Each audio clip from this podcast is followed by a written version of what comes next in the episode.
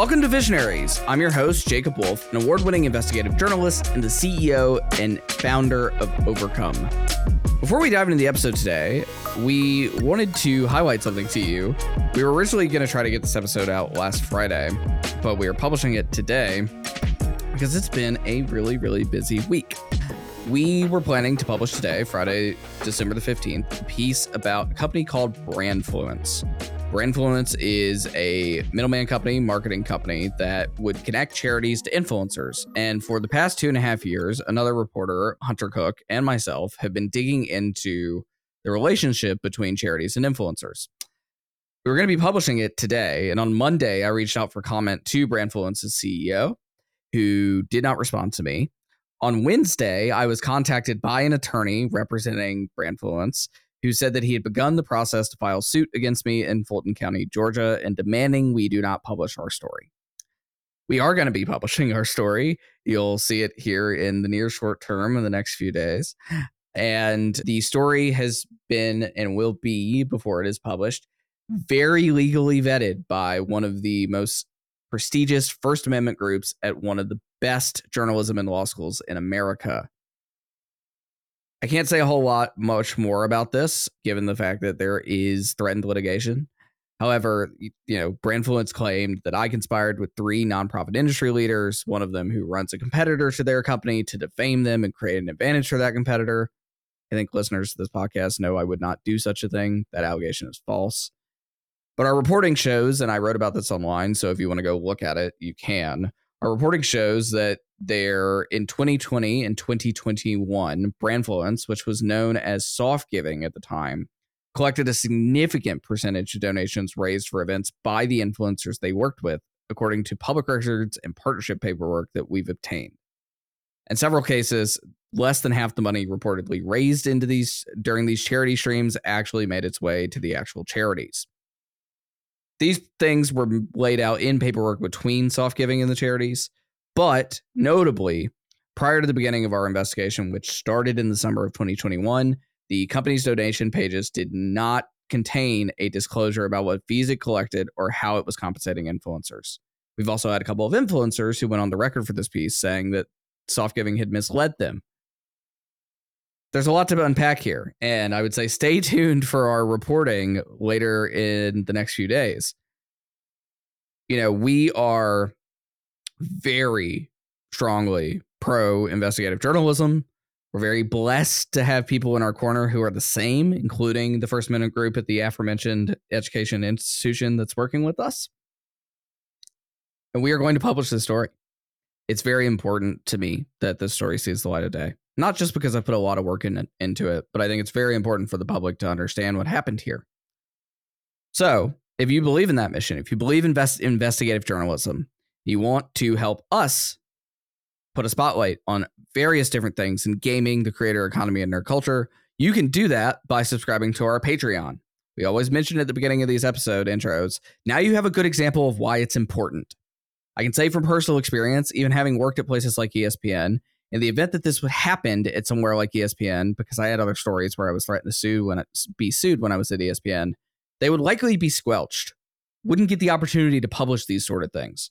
I'm able to do that because I'm independent and because I have a lot of good people in my corner, lawyers and others who want to see this kind of work come out. So, if you want to support that, sign up for our Patreon. The link is in the show notes. You can sign up. Membership start as low as $7 a month. They go up to $75 a month. There's a lot of different benefits bonus podcast, bonus content, certain parts of pieces, and pieces all together that are paywall exclusive. We believe in independent investigative journalism in this space. We want to make more of it happen. So sign up for the Patreon. Now, for about the episode. We were joined this week by Dan Fornace, Dan is the lead dev and creator of Rivals of Aether. Rivals just announced that they are going to be putting out Rivals 2. Dan talks about the timeline in the episode. And they launched a Kickstarter, which very quickly became oversubscribed, meaning a lot more people paid for it than what they were looking for. That's super exciting for an indie dev like Dan. He has a lot of support from people in the Super Smash Brothers community in particular, because Rivals is a game that is similar in Smash. They are both platform fighters. And he's not alone, actually. the devs that are behind the game Stormgate launched a Kickstarter that very quickly became oversubscribed as well. Again, more money than they were even seeking, which is excellent to see that for independent or independent developers. Those are the devs, Frost Giant Studios. They're subs to our stuff. Thank thank you for them for supporting us. Frost Giant are really fantastic people uh, that I've gotten the opportunity to know, and they are ex devs that worked on StarCraft two, worked on Warcraft three, coming together to build a new RTS Stormgate that is inspired by StarCraft and iterating on that. So that's really cool. I'm really happy to see all this support for indie developers. We talked to Dan about what success means for being an indie developer, what the opportunity that he sees in the platform fighting game community, given the fact that platform fighters have Super Smash Brothers, one of the most popular games in the world, but Nintendo, especially on the competitive side of things, the esports side of things, is notoriously bad. If you've listened to this podcast for a while, you'll know Nintendo is notoriously bad at servicing it. And that presents a unique opportunity for someone like Rivals to step in. So, without further ado, we'll dive into the episode with Dan Fornace. Thanks, Dan, for coming on the show. And here is the interview with Dan Fornace. Dan, welcome to Visionaries. Yeah, thanks for having me. It's been a while since we very much, I think we very briefly met during a Genesis some years ago. And if I remember, I think I think you got a little upset with me, which is fine. I was being highly critical. It's not Rival's fault. It just is what it is. But I think you got a little upset because the I was like tweeting something about the how Genesis was running late, and it was because like the Rivals competition was actually so close, and it like it and then Melee I think also ran like almost every game went to to final stock final game I think we were at that venue in Oakland till two in the morning. I, I pretty much remember that night pretty pretty vividly. But no, water under the bridge, nonetheless. I'm glad to have you here because personally enjoy Rivals of Aether and I'm excited for Rivals 2 and what you all are doing. For the people that may aren't maybe not aren't familiar with the game, have not played your initial iteration of the game, and and now are wondering about the sequel, which is why you're here to talk about it. Can you give people a little bit of understanding of what is Rivals of Aether and what is Rivals 2 going to be changing from the original game? Yeah, yeah. I'll give a quick intro to Rivals of Aether. So, yeah, now it's starting to become a an older a, staple of kind of the indie game scene. This came out in early access in 2015 on Steam. Uh, we brought it to Xbox, that game preview at the time through ID at Xbox. Eventually, we brought it to Switch as well. So those are the three platforms you can play Rivals of Aether. And it is a platform fighting game that uh, we've started to see more in the genre, but for a while it was dominated by, you know, Super Smash Brothers. So the core of of what Rivals is really goes back to why I started it, which was I played Smash competitively. I played in college. The most popular game at the time was Super Smash Brothers Brawl. So there was a period in time where that was the most popular Smash game. I think a lot of people forget, you know, 2008, 9, 10 before Melee really and and PM took over so I played that, and then I graduated college. the documentary came out. A lot of people went back to Melee. I tried to get back into Melee and PM through the local scene in Seattle. Didn't really have much success. Melee was really hard to go to from Brawl. Brawl was a much simplified game. And I said, hey, wow, wouldn't it be great if there was a game that was like Melee, but had some of these modernizations that was I could play it. What if there was a game like Melee I could be good at? Yep. Uh, and that was the the first thought, and that is kind of what led me down the path to creating Rivals of Aether, and that's kind of still the path as we go into Rivals Two as well. You know, Prame, one of our producers who wrote a piece earlier in the week about sort of his concerns about Melee as an industry and as a scene, especially on the esports side of things. When I was editing that piece for him, uh, I was thinking a lot about how many people have taken a crack at the platform fighter genre and and largely have been unsuccessful right? Like we've seen nickelodeon and their and a dev studio take a crack with their ip and nickelodeon all-star brawl. They just came out with all-star brawl 2 but all-star brawl 1 like kind of did the thing that a lot of games do where it had like pretty big player count right up front but then like lost interest over sustained time and same goes for MultiVersus i think is mm-hmm. in that same category really huge player spike right at the beginning and then struggled you know, I I was remember like beta testing in a Vegas hotel room the the Wave Dash game that eventually became Rushdown Revolt. There have been many people that have taken a stab at this genre, and many of them have not been able to find sustainability. Rivals, to your credit, though, has had that community for a consistent period of time. It feels like your floor, to use kind of a, a like business term, your floor of players is pretty high, much higher than I think a lot of the others. Even at like probably your lowest player count, it's it's much better than the others. What is what do you think both about the game and then also about the about the game and also about the community is keeping it like people keeping people so routinely engaged in what you're doing. Yeah, I think um, there's two areas that we kind of succeeded over time in that. The first one goes back to even you know early access launch. I think like you know back in the early days we would be around 100 players on Steam average, and you know kind of go up around tournaments and updates, and then go back down. And keeping those players engaged was obviously you know we had a game that was competitively minded and we were also working with the community right? Like that's a big area that we've been able to grow over time is like even things like ranked right? If players are like hey this stage is should be a starter this should be a counter pick we were just straight up going in the game and updating based on player responses doing balance changes adding new content. So that was able to kind of get us to sustain that really passionate core base that in rivals one is honestly grown over the years. You know, it's still not like a super massive community compared to, you know, the other top esports, but, you know, we still have, you know, 200 people show up to compete at a tournament like Genesis, which for an indie yep. game is kind of insane, right? Like, um, I had been doing pitches for Rivals 2 over the last couple years. Honestly, since 2020, when we started the game, we were looking at different ways of getting money. And one of the things I would say over and over again is like, for people to be willing to get on a plane to compete in an indie fighting game is kind of insane, right? There's been a couple like yeah. Lethal League has tournaments. We even have them at um, SBS, who runs the rivals, big rivals, local will run Lethal League. But there isn't really a lot of games of that from this small of a creator that get people to fly and you know go on a plane. So even 200 people, you know, comparing it to something like Fortnite's massive event they did two years ago, it might not seem like a lot, but it is a lot, right? So we've managed to keep that audience engaged. But the real thing that has pushed Rivals 1 to be sustainable in the last four years now is when we added Steam Workshop support in 2019.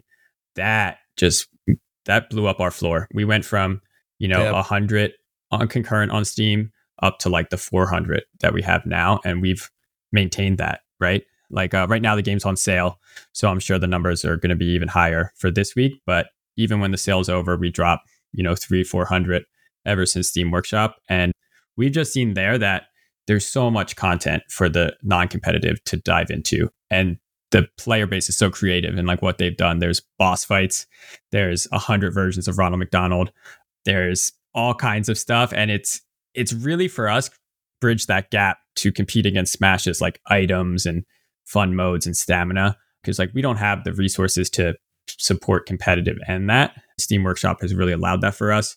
So it's something we're definitely targeting, you know, going forward. And I, not just Rivals 2, but as a studio, we're very aware of just how important modding can be for an indie game. But we also yep. feel like it has to be done right. Like in Rivals 1, we launched it with custom character support. So it wasn't like we just said like, hey, you can mod the game. Like, no, we had to do developing work to split the characters out and give people a way to, you know, make their own characters and make their own stages. So there's a lot of engineering work that goes into you know, supporting things like custom characters. I'm curious too, and I'm glad we're talking today and not talking like this is a Wednesday for listeners. I'm glad we're talking today and not earlier in the week because uh, you are the second video game Kickstarter in the past couple of weeks or in the past week that has quickly exceeded its goals and what you're trying to raise. And I think that that's really unique. I mean, it's not particularly a new thing that games do this, but they're way more just like any type of fundraising, be it crowdsourcing or, you know, private investment, way more failures than there are successes. So there are to see you and to see the folks at Frost Giant with Stormgate kind of do the same thing and like over get over committed very quickly in a very short amount of time. I think that's really unique notably with yours too. And we had a conversation with Matt Shambari, a dev who also runs an indie studio now, but previously worked at Blizzard and uh, Epic here a couple weeks ago. And we were talking about sort of how you attract audience more broadly to a game. And, you know, we talked a little bit about like the Apex Legends stuff and how like when they did their initial launch, millions of dollars in influencer campaign, et cetera, to like get people in the door. And eventually it fell off, eventually came back, right? Like through sort of organic community means. All that to say, I've seen a lot of people, big influencers, et cetera, who would I would take a gander knowing them and knowing some of their rates, like probably charge five thousand dollars an hour for just like a, a banner on a stream and these types of people are sharing the Rivals 2 Kickstarter probably out of no cost to your pocket. And I'm curious, one, how that makes you feel. And two, why you think there is like, even for the people who aren't actively playing as much, there is so much like goodwill and community support behind what you're doing. Yeah, no, I think it's a really good question. And yeah, it's a good point of like, esports in general is so hard because you you honestly need that passionate base to even have to even have success like obviously i think if you can funnel money back into it after that, that's great. And that's what people love, right? Like if you can, you know, have the pop bonuses, pay, you know, pay streamers outside, but to even to get off the like all that's going to be disingenuous if people don't like the game, right?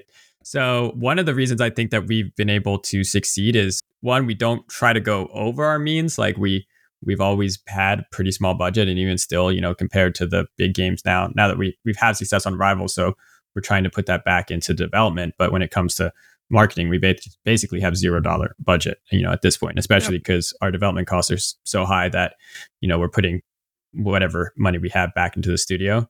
But um, I think what able allowed us to dodge a lot of mistakes is that we grew up through the Smash Bros community.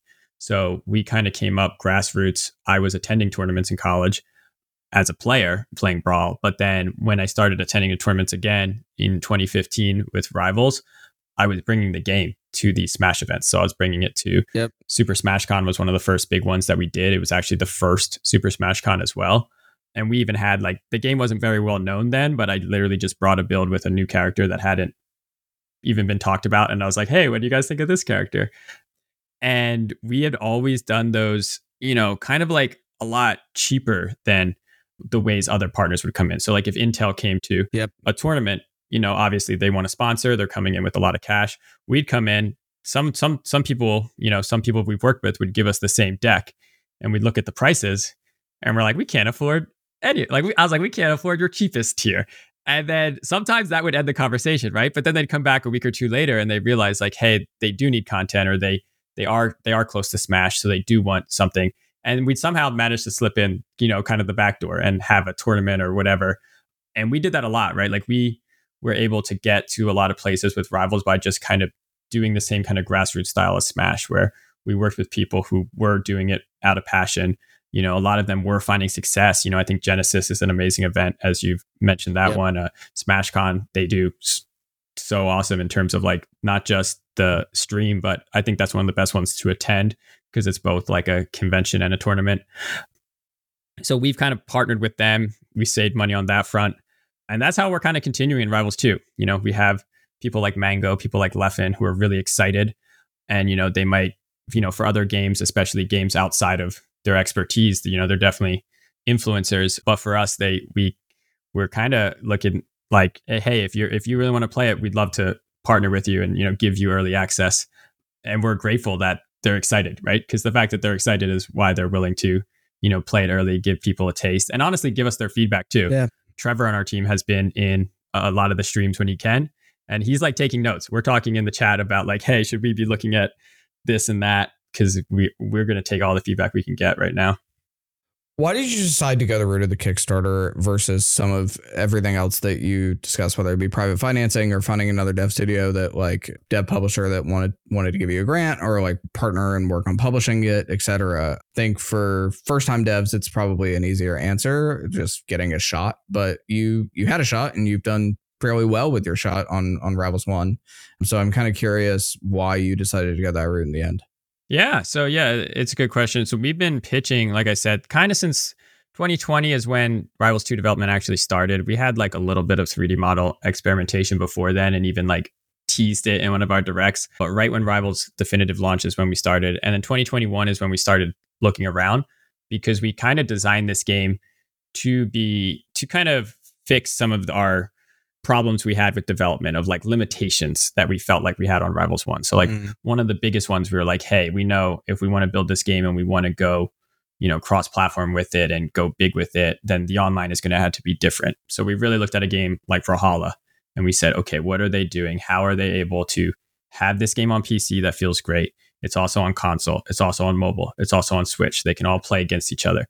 Like, what's that going to take? And that kind of led us down the server route we also saw like, hey, if you have servers, you can play ranked. If someone disconnects, you don't have to do what we do in Rivals, where we're like, we don't know what happened. Uh, punish both players. I don't know. That's what, it, you know, so like that was one of the choices early where we're like, okay, like if we think we want to grow this eventually, let's take some, you know, some risks. And with those risks, we knew like costs are going to be higher. So right away, we're like, hey, can we get a partner in? To support us, whether that was going to be investing in Aether Studios directly or, you know, publishing the game with us, a long-term partner. So we pitched to basically everyone that we could, everyone that would uh, take an email from us, you know, a lot of like the big players, you know, in publishing and then also just a lot of different equity investment. And I think one yep. of the, one of the reasons we didn't end up with a deal, you know, coming into 2023 is obviously investment has gone through a little bit of a winter, especially right when we were heating up talking to people, is right when we hit it. And also publishing, you know, we had some really interesting partners who were interested in the game, but it never really felt like it was quite aligned with like what we wanted to do competitively, right? Like yeah. if we want the game to be, you know, available multi-platform and we know where our fans are, things like that. So, yeah, we were looking at it like, hey, our development costs keep going up Rivals One keeps is still getting is getting older. So as great as we've had in the base we have, you know, eventually everyone who likes the game on Steam, um, you know, it's it's going to be saturated. So we said, hey, if we can do something like a Kickstarter that could allow us to keep at least our current team, we're looking to hire at least one or two more people, you know, based on the success of the Kickstarter. But with those funds, we can kind of keep the current team intact. We're not beholden to getting a deal just to get the game out the door. And then we think, you know, if we can get the game out the door, that's the biggest thing, and we can do it well among our core fans, then we can keep growing it from there. So we kind of ended up at Kickstarter because we were like, hey, we know we need money, but we might not need the big numbers that we were looking at when it came to, you know, investment in publishing. Is there I guess that leads me to the question too about like revenues and sustainability because I think that's the number one question that every developer and everyone in the gaming space is facing right now, right? Is we saw we've had this discussion a few times on on the show with you know other devs and other sort of executives that have to work on fundraising, et cetera. Is that you're right? It is a hard time to raise investment. You know, we've talked pretty openly about like what that looks like for us as a media company, and we're we're a really small team too. I think that it, it is so different than what the environment was four years ago, five years ago, right? Where like you could, there was so much stupid money. Like you could just kind of pitch whatever you wanted to pitch and go and do. I hear you on like not, you know, the market being kind of crap the past couple of years. I'm kind of curious though, given how long Rivals Rivals One has been around and kind of the success that you've seen. I'm curious why not sooner? Why like why not look at doing that sooner when it when there was a higher market, et cetera? Yeah. So I did the funny thing was I did actually shop it around, not like the studio or the IP, but I before we even started Rivals 2, I approached some of the big players to be like, hey, we have rivals. It's really successful. Here's what we've done well. Here's what we here's what we want to do. Because some of the things in rivals, like even from the beginning, like the lack of shields and throws, a lot of that was just because we were small and we were doing a 2D game. So like we we kind of always had the idea, at least I had the idea in my head that I wanted to go bigger and, you know, kind of compete more directly with Smash. So I shot I looked around to be like, hey, before we even start it, does anyone want to kind of partner with us, you know, at that point, whether that was mm-hmm. acquiring our small team at the time. One of the biggest reasons that was difficult was our team was all it was me and Trevor who uh, the uh, programming lead on Rivals 2 and a lot of people working on Rivals, right? So it was we had Elian, he's an amazing pixel artist that worked with us. We had a lot of pixel artists who had done backgrounds, but that was basically the whole team. So it was me and Trevor and a bunch of pixel artists and game maker programmers so it'd be really hard to acquire that to go build a you know a game in whatever engine. Like let's say we were you know sure. partnering with someone who came with you know their own their own engine and we're like hey we're we'll learn it and we'll build a 3d game in your space. So that was kind of like a high risk of like that potential option. And then in terms of publishing the game yeah it was kind of hard when there was no game yet. So up until, you know, 20, 2020, 2021, when we were actually developing Rivals 2, yeah, there wasn't really a, a lot of opportunity. And there also wasn't super amount of interest from us, you know, especially 2020 was our best year in terms of sales because we launched Definitive on the Switch. So at that point, you know, we had the money where we were like, okay, we can start this ambitious sequel. We know we're going to need money eventually, but we have enough right now to really kick off and say, yes, let's take a shot at a, a game. You know, like I said, looking at Brawlhalla. Fortunately, what we didn't anticipate was two years later, where we would need the money, would be, you know, like we said, the investment market has completely changed and everyone is a lot more nervous about, you know, getting into, especially something like indie games and then competitive games too, right? Like I remember when we first started pitching, just even saying the word esports was like causing people pain instead of positive because there have been a lot of people who um you know had had bad experiences especially on the investment like the equity side so we're like it's part of our pitch it's not something we can remove because we're a competitive that's what we do well but it definitely i could see was impacting you know how some of our pitches were going how do you build a sustainable business as an indie developer to you know obviously you're talking about a small team so it's the overhead's not totally egregious. I can't imagine. But how do how do you do that? Yeah, I think I mean it's a good question. I think one thing that got us pretty well to 2020. I think once we started getting ambitious, now you see, you know, why we're doing a Kickstarter and how I mean, me personally struggling with like how do I manage everything because our costs have gone up. But before then, a lot of it was just we try you try not to bite off more than you can chew. So mm-hmm. up until that point, you know, like Rivals of Aether, we kind of knew what it was and we we knew what players were going to like it and we also knew where we have success, which is in North America with people who like competitive smash and that was the audience we were catering to.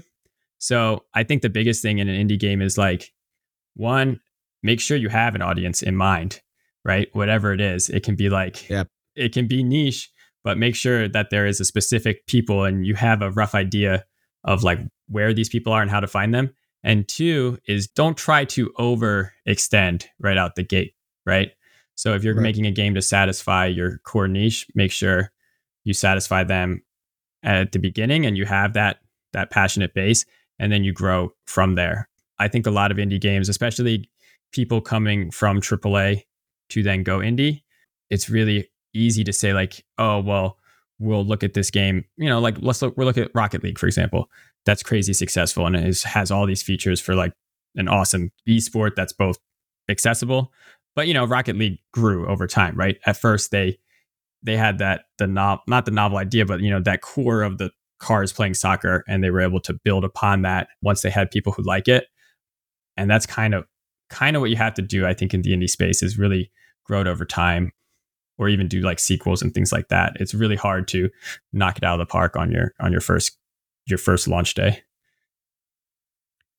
Well, I think too that probably changes the way that you think about like total addressable market, et cetera. You know, speaking from my own experience, we're we're in a position here at Overcome where like there is a certain amount of what I would consider like base users, right? And and the people that are like the hardcores, the ones that you kind of cater to the most, lean into the most you know, I've had I have that as an individual personality in media, et cetera. And then there's obviously the people you want to reach.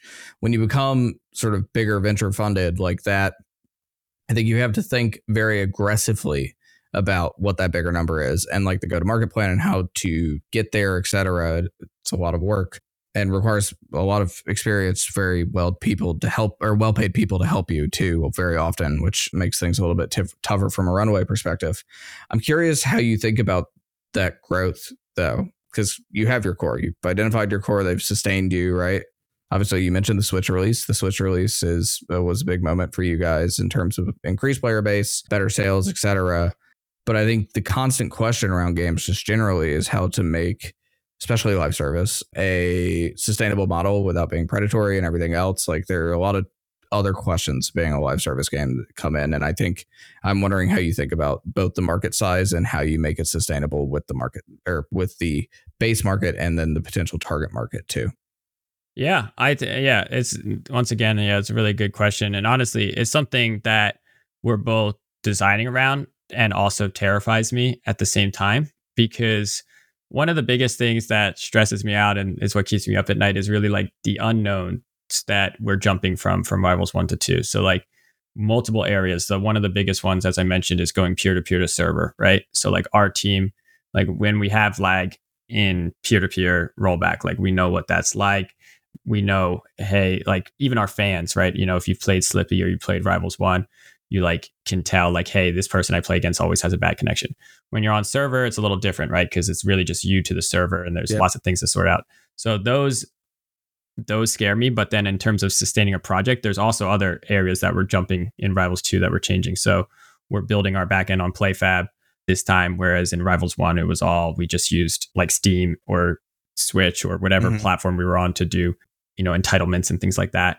So not just the tech of it, but also like the design, right? Like, are people going to yeah. buy enough skins for us to not only maintain server costs, but also make money over time, right? Because if you're if you're buying the game at the beginning, even if it's a paid game, and then you're playing it for five years and you're one of our biggest fans, like one, do we have enough stuff that for you to keep getting that you feel like it's worthwhile? And is, is it also priced in a way where it's not a negative. It's not like every time we put something out, you're mad at us. Those are all scary and things that, you know, we're going to have to be kind of have our, you know, our ear on the ground to, to do. But also at the same time, I think like you are going to have some people upset about prices because if you don't, then that probably means you're pricing too low, right? And you're not generating as much off of these, you know, continued.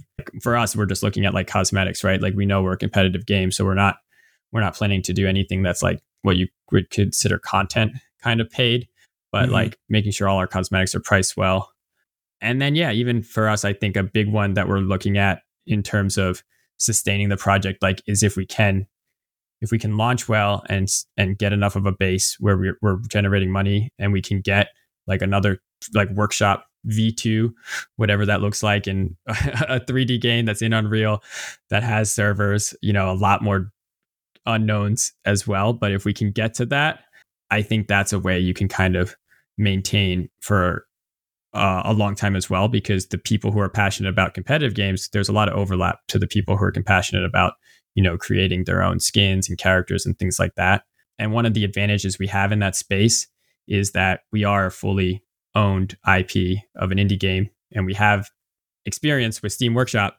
So we're not afraid to try modding if we can do it in a way that works. You know, it's not like MultiVersus or Nickelodeon or even Smash Brothers where you have a million IPs and they all have different contracts and things like that. Where it's like once you start getting into modding, it's like I imagine a logistical minefield to actually pull off. Mm-hmm. It's something that we know we want to get to and we think it could be big. But because we don't have a lot of engineers, we're taking a big risk in saying, well, hey, let's get the game out and let's have competitive players who like it kind of advocate for it to get us to the point where we can then expand and, you know, hopefully grow the casual base even more from there. We've seen that certain indie games, probably more in the past five years or the past maybe a little bit longer than five, past eight years or so, indie games have really been able to define culture. And when I say that, I think of like Undertale and Stardew Valley and some of these other titles that, like you guys, started with just a handful of people, maybe even just one person in some instances, and eventually become, you know, as relevant in a period of time as some of the biggest game titles in the world published by AAA publishers. I'm curious, what, how do you think an indie game can do that, can reach that cultural significance from like a marketing perspective and a word of mouth perspective? What does it have to do? Do you think it's mostly luck, or do you think that there is something more about the way that you make the game and talk about the game and share the game that is a part of that as well? Yeah, I think there's a lot that goes into it. I think like the biggest thing is honestly the approach as a product at the beginning. Because you mentioned before when you were talking about in investors and kind of like it's really hard because for them, you know, growth is the most important thing. And like right away, if you have an investors uh, in your studio and you're spinning up a new game, like you're thinking about it day one. Whereas I think a lot of these indies are starting from, you know, what excited them, like what what part of games motivates them. I know when I was a kid growing up, like I was always tinkering in Game Maker. And I honestly, once I hit like 10, 11, 12, I would have trouble playing games because my brain would start like spinning off of like, oh, like you could take this mechanic and apply it to this. And I would try to go like put it in my Game Maker project I had at the time so I think a lot of the the best the top indies that you mentioned are like whether it was a feeling they were inspired by. I think there's a lot of games like Night in the Woods and a lot of indie games where like they really capture either a time in time in your life or even just like a, a feeling. And then there's also games that really capture like the core of a type of game, like Stardew Valley, looking at something like Harvest Moon. It's really funny to go back and try to play something like Harvest Moon because in yeah. Stardew Valley replaces it in your brain. You're like, hey, wait, it didn't have this feature or it didn't have that. You you start to yeah, kind of get confused.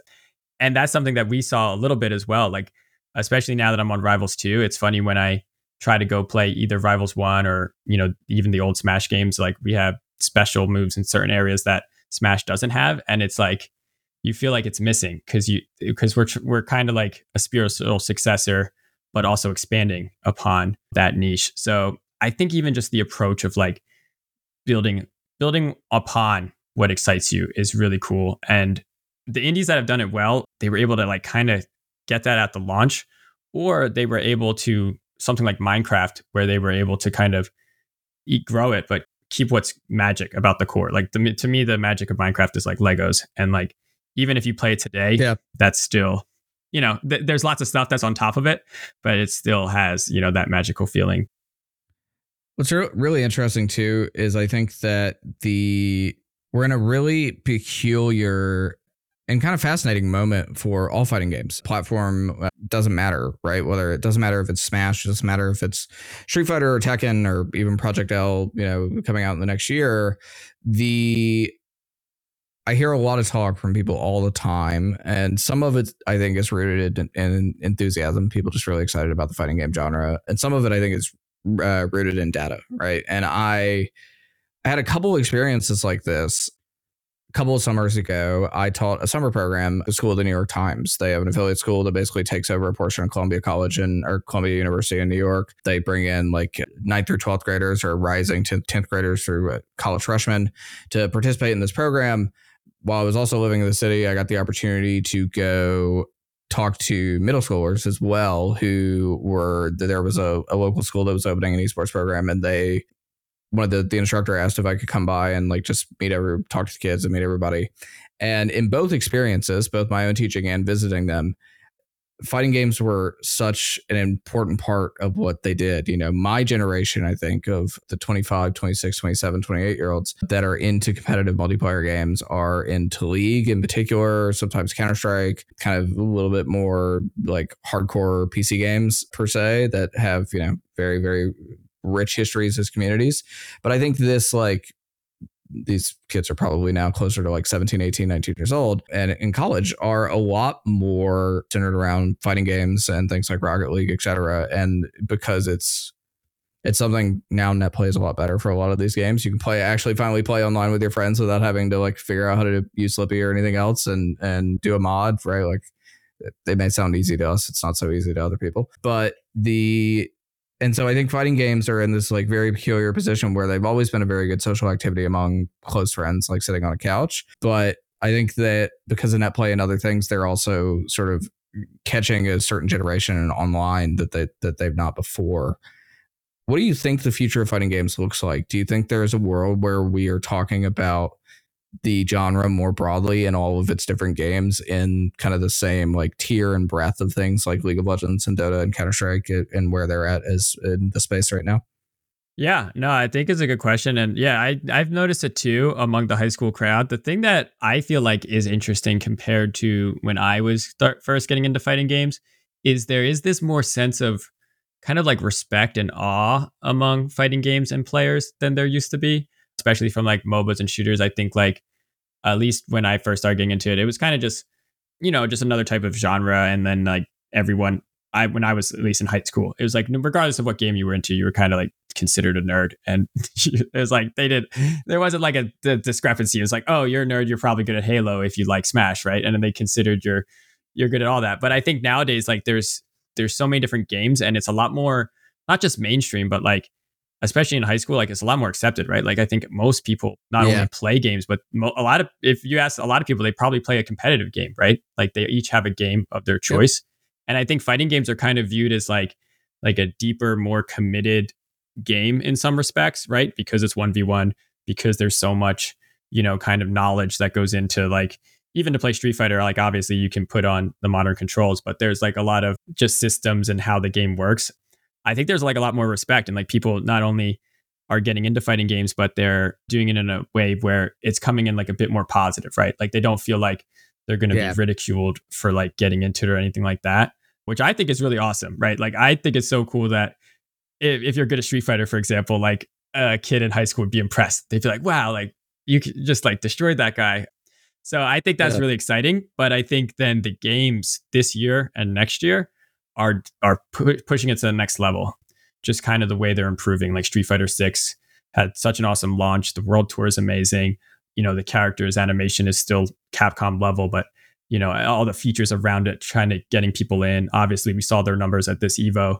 So yeah, just kind of like that's exciting. And then um, I think Project L is another one where could totally blow up in terms of like getting a lot more people who haven't really invested into a fighting game to try it out.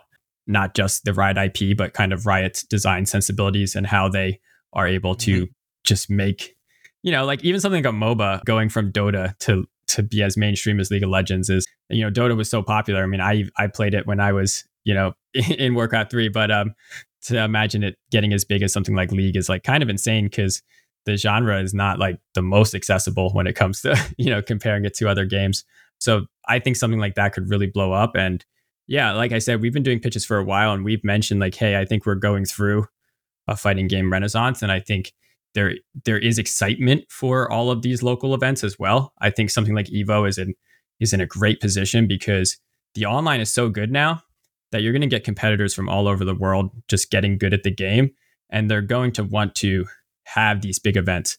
You know, whether that's a couple, maybe that's one a year, maybe it is just like everyone descends upon Evo. Maybe there's a couple, like there's three to four a year. I know, you know, Evo Japan and other events, but people are going to want to come out to these big events and really show off all the practice they've been doing themselves online. And I really want Rivals 2 to be a part of that, right? Like our goal is like, hey, we want to be kind of the platform fighter part of this renaissance, right? Like Project L, Street Fighter 6, Tekken 8, Rivals 2, right? Like that's how we would love for it to play out. Obviously, there's a lot of work you there's a lot of things you have to do right to be, you know, kind of part of that echelon, but um that's like a goal for ourselves. Like we've even said if we if we're not at Evo 2025, then then we messed up. I'm curious what what you think about what's happening in Smash the past year and especially from the perspective of someone who's creating a game that I think could very realistically fill its place from a like you know I think Rivals Rivals One demonstrated, and I'm sure Rivals Two will as well demonstrated that the unique understanding that you guys have of like the community, what they're wanting, etc. Right? Like, what's always so fascinating to me about the Smash community, as someone who's been in it for a very long time, not uh, you know as active as others because I'm reporting on other things, but as someone who knows a lot of those folks, is that the all it takes for the Smash community to be slightly impressed is like Nintendo to pay just a little bit of attention.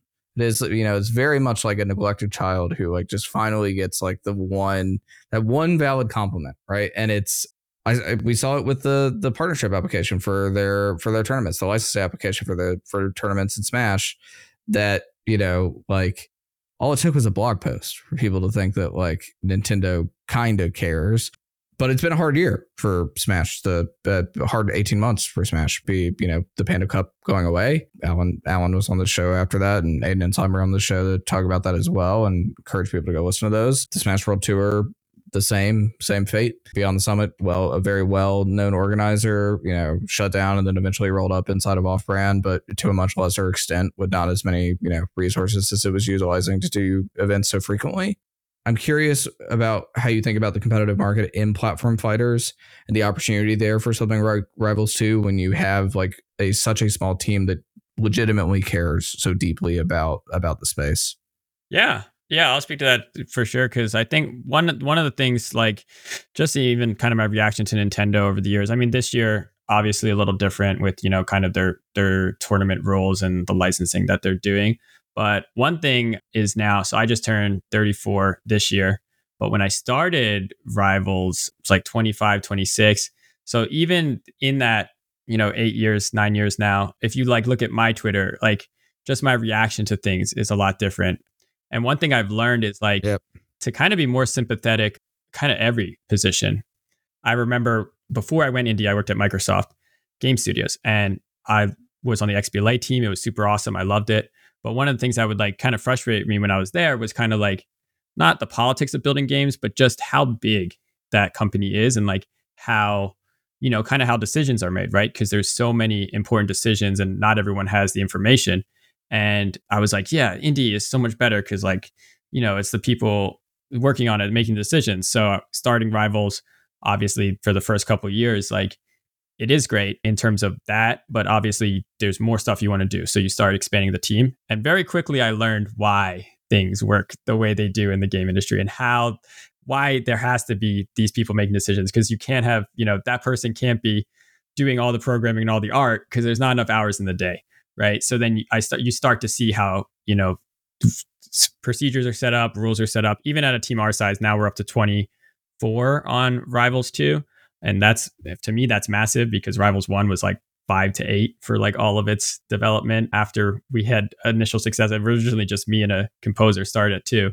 So um, yeah, even up to 20, like we we you kind of have to create, you know, some of those rules again. And I bring it up because it's something I'm seeing with the way I think about Nintendo too, as time has gone on. Because at first, you know, when I first started getting in the scene, you know, I I agree with the community. Like it's like, hey, like why why can't you you know throw a ball and why can't you do this? But then I also see it how, just how successful they are in so many areas. Something like the Nintendo Park that they've been doing, the movie, everything. Like they're very particular and controlled on their IP. The the very like sorry to interrupt the very like thing I I say to people in Smash unpopular opinion but I think like very under should be understood at least is like Nintendo doesn't need Smash Esports like Smash Esports does need Nintendo and it it is you know probably the hardest core of Nintendo players of anything or people that play Smash any of the titles Melee and Ultimate in particular though but you know Nintendo is a billion dollar company that like if Smash Esports went away tomorrow, it would not uh, hurt their underlying sales. And I think like that's harsh and that makes me sad because I feel very passionately about the community, but like it's the God honest truth too that like it's, yeah, it's just like not super relevant to their core business. And especially Melee is the one that's had the hardest time, which is why I think it's interesting you guys tried to, I don't want to say emulate, but like are inspired by Melee and try to like replicate some of the core gameplay is the fact that Melee in particular literally is not even for sale anymore. Like you can't, they can't even move units on it, uh, right? Like so, they've put even the small amount of resources they put, they tend to put in, in in ultimate and not in melee for a very particular business reason. Like it's sad, but it is kind of the nature of things. Yeah. Yeah. And even, yeah. So even like the business not lining up, it's also like the risk, right? From so the other side, they're like, okay, so they've analyzed like what's the gain. And if that's low, then it's also like, well, what's the risk of kind of getting involved? And you know, obviously over the years, you know, there's tons of people have talked through Smash, and I don't need to bring it up, but also like we've seen it too, right? So like, let's say, you know, we're a small indie game, and there's a content creator who's like, I don't know, making something really cool, and they've been doing it themselves. The question of like how involved you get, even at a size of a small team, it starts to it starts to matter, right? Like, are you hiring this person in to now be an editor for your team? Are they like the official videos of your new indie game? Are you just supporting them in certain ways? Are you just giving them a little bit of money, but you're separating yourself? Then if something happens, you know, like obviously if you're just supporting them a little bit, do they represent your company? If they say things that are, you know, that you disagree with, that you have to now step in and say something? So even at a five person team, you'd run into that just imagine being Nintendo size and thinking about that. So yeah, there's I know 100% there's people at Nintendo America who love Smash and they want to support you. And they there's probably people who came into the company at Nintendo America really wanted to support Smash, maybe even worked on that the entire time they were there and still we're not really able to get anything off the ground because there's just so many parts that they have to line up to do anything official. Yep. So I I understand why it happens. I'm not saying like it's good and I wish that they could and I wish they could do more. But like I think people give us a little too much credit when we are able to support because we're we're a small ship. You know, we can turn.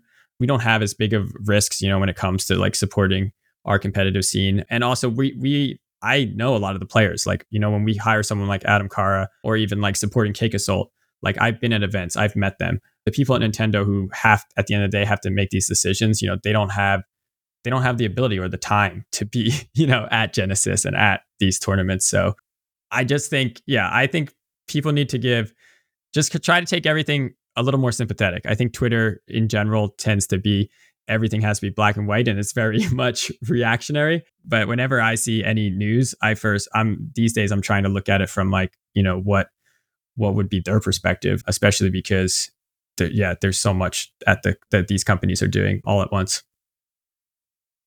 Yeah, nobody likes to hear about corporate structure and slow down processes. And trust me, as someone who worked at the Walt Disney Company and ESPN, I know it as well as everyone else. like, uh, it's just just the unf- unfortunate matter of the truth. It's like to get anything done is very difficult when you have to work through so many approval processes. Not not the least to say when Nintendo is a company that's split that is predominantly Japan and then has like somewhat out of the loop American American leadership as well. So like it's yep yeah.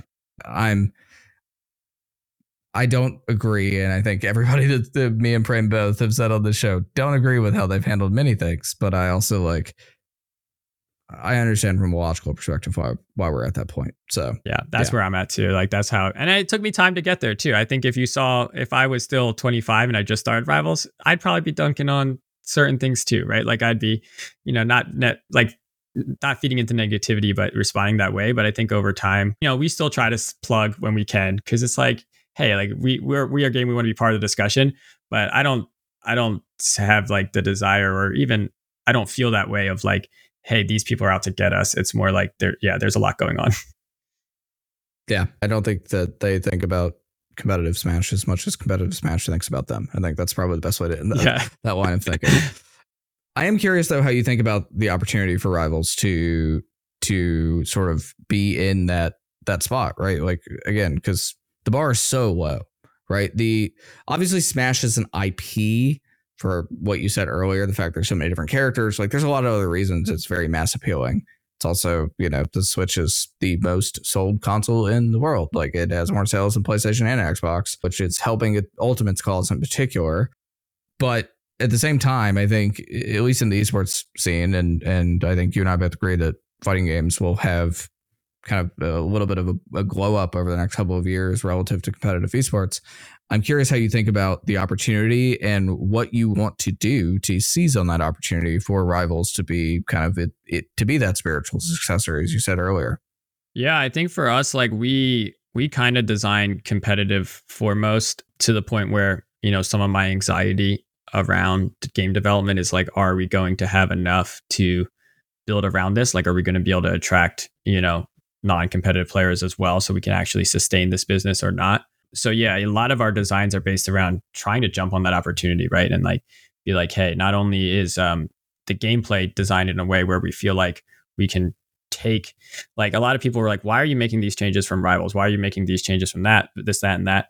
One of the things that we looked at is like we as a studio play a lot of platform fighters. So one of the if you if you get to try the game Rivals 2 build and you know there's creators playing it now so you can watch on stream but also we'll be at Genesis one of the things I hope kind of feels is it does feel like a combination of kind of like all like ultimate melee rivals we even have in, in Nickelodeon All Star Brawl, you can taunt in the air to go into knockdown. And I thought that was hilarious. But then also for us has gameplay implications because you can do a get up special. So now you can make mm. make give yourself an opportunity to do it. But anyway, yeah, we're looking at all these games and we're trying to like kind of create like one game that can it's not going to be the perfect game, right? Like ultimate players might complain about this, melee players might complain about this, rivals players are going to be like, why are there yeah. ledges?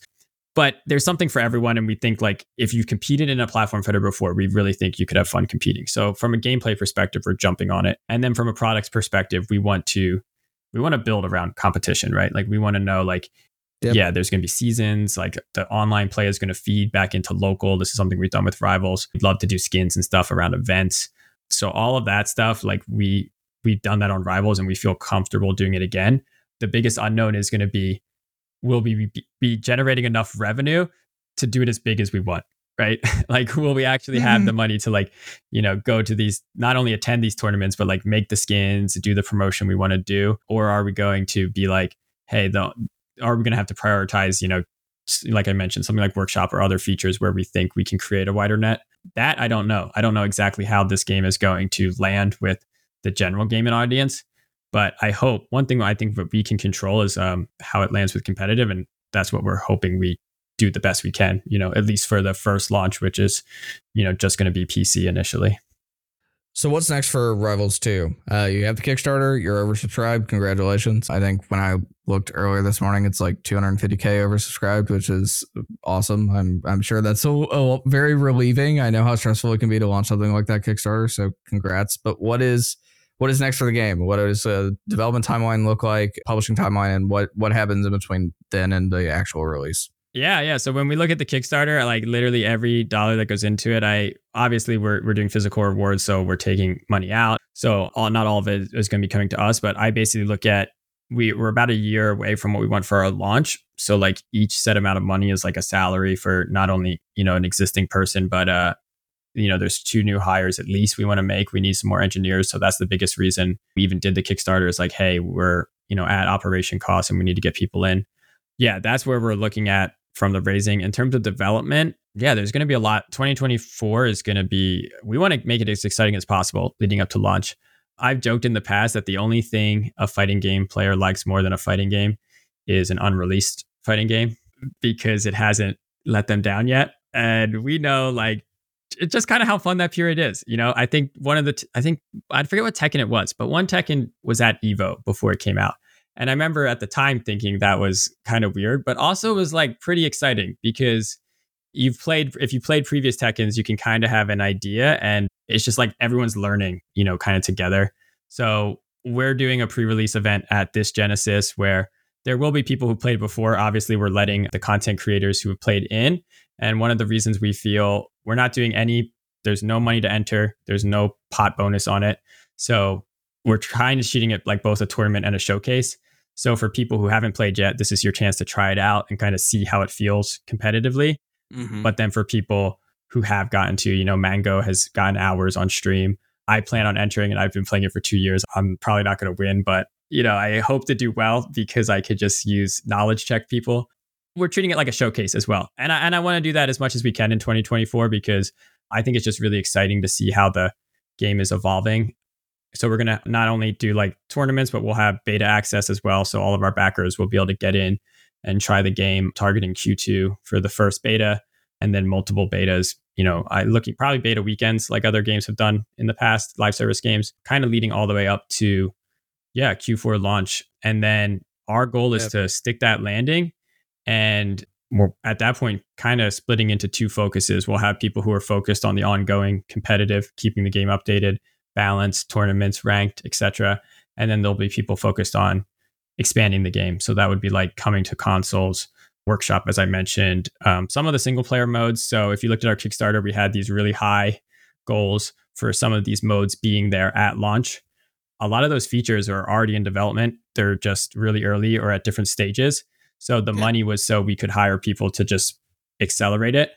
You know, obviously looking like we're not going to hit the most of those stretch goals. So um, those features may or may not be at launch. I think some of them we're going to have to look at the product all up, you know, from a high level and say, hey, if story mode's not there, if this isn't there, then we probably need something for people to be able to play at least day one if they're not going to try to be, you know, an online killer or anything. So we'll be analyzing it and try to squeeze as much as we can in but we're also know that hey, if we if we do the launch well, we'll, we'll be expanding it after. So as I mentioned, make sure we keep the core happy at launch and then add stuff for to get more people in the door as the game gets older.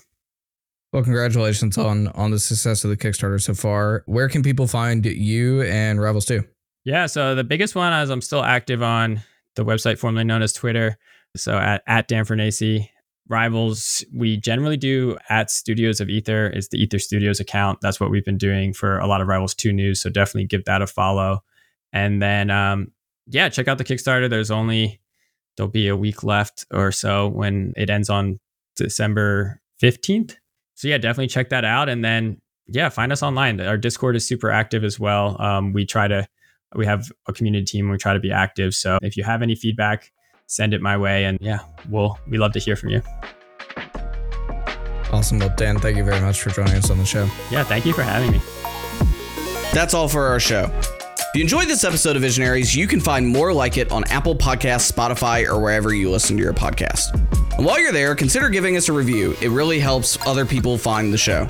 And if you want to support us directly at Overcome and you appreciate the work that we do, you can now join our Patreon, which is linked in the show notes. We have a range of benefits for our patrons, including special episodes of Visionaries and access to the video version of Visionaries. This episode was produced by Cecilia Choquetti. Our digital media intern is Beverly Perez. Special thanks to Prem Thadamkara and Sammy Daig for their help with this episode. We'll see you here next week on Visionaries.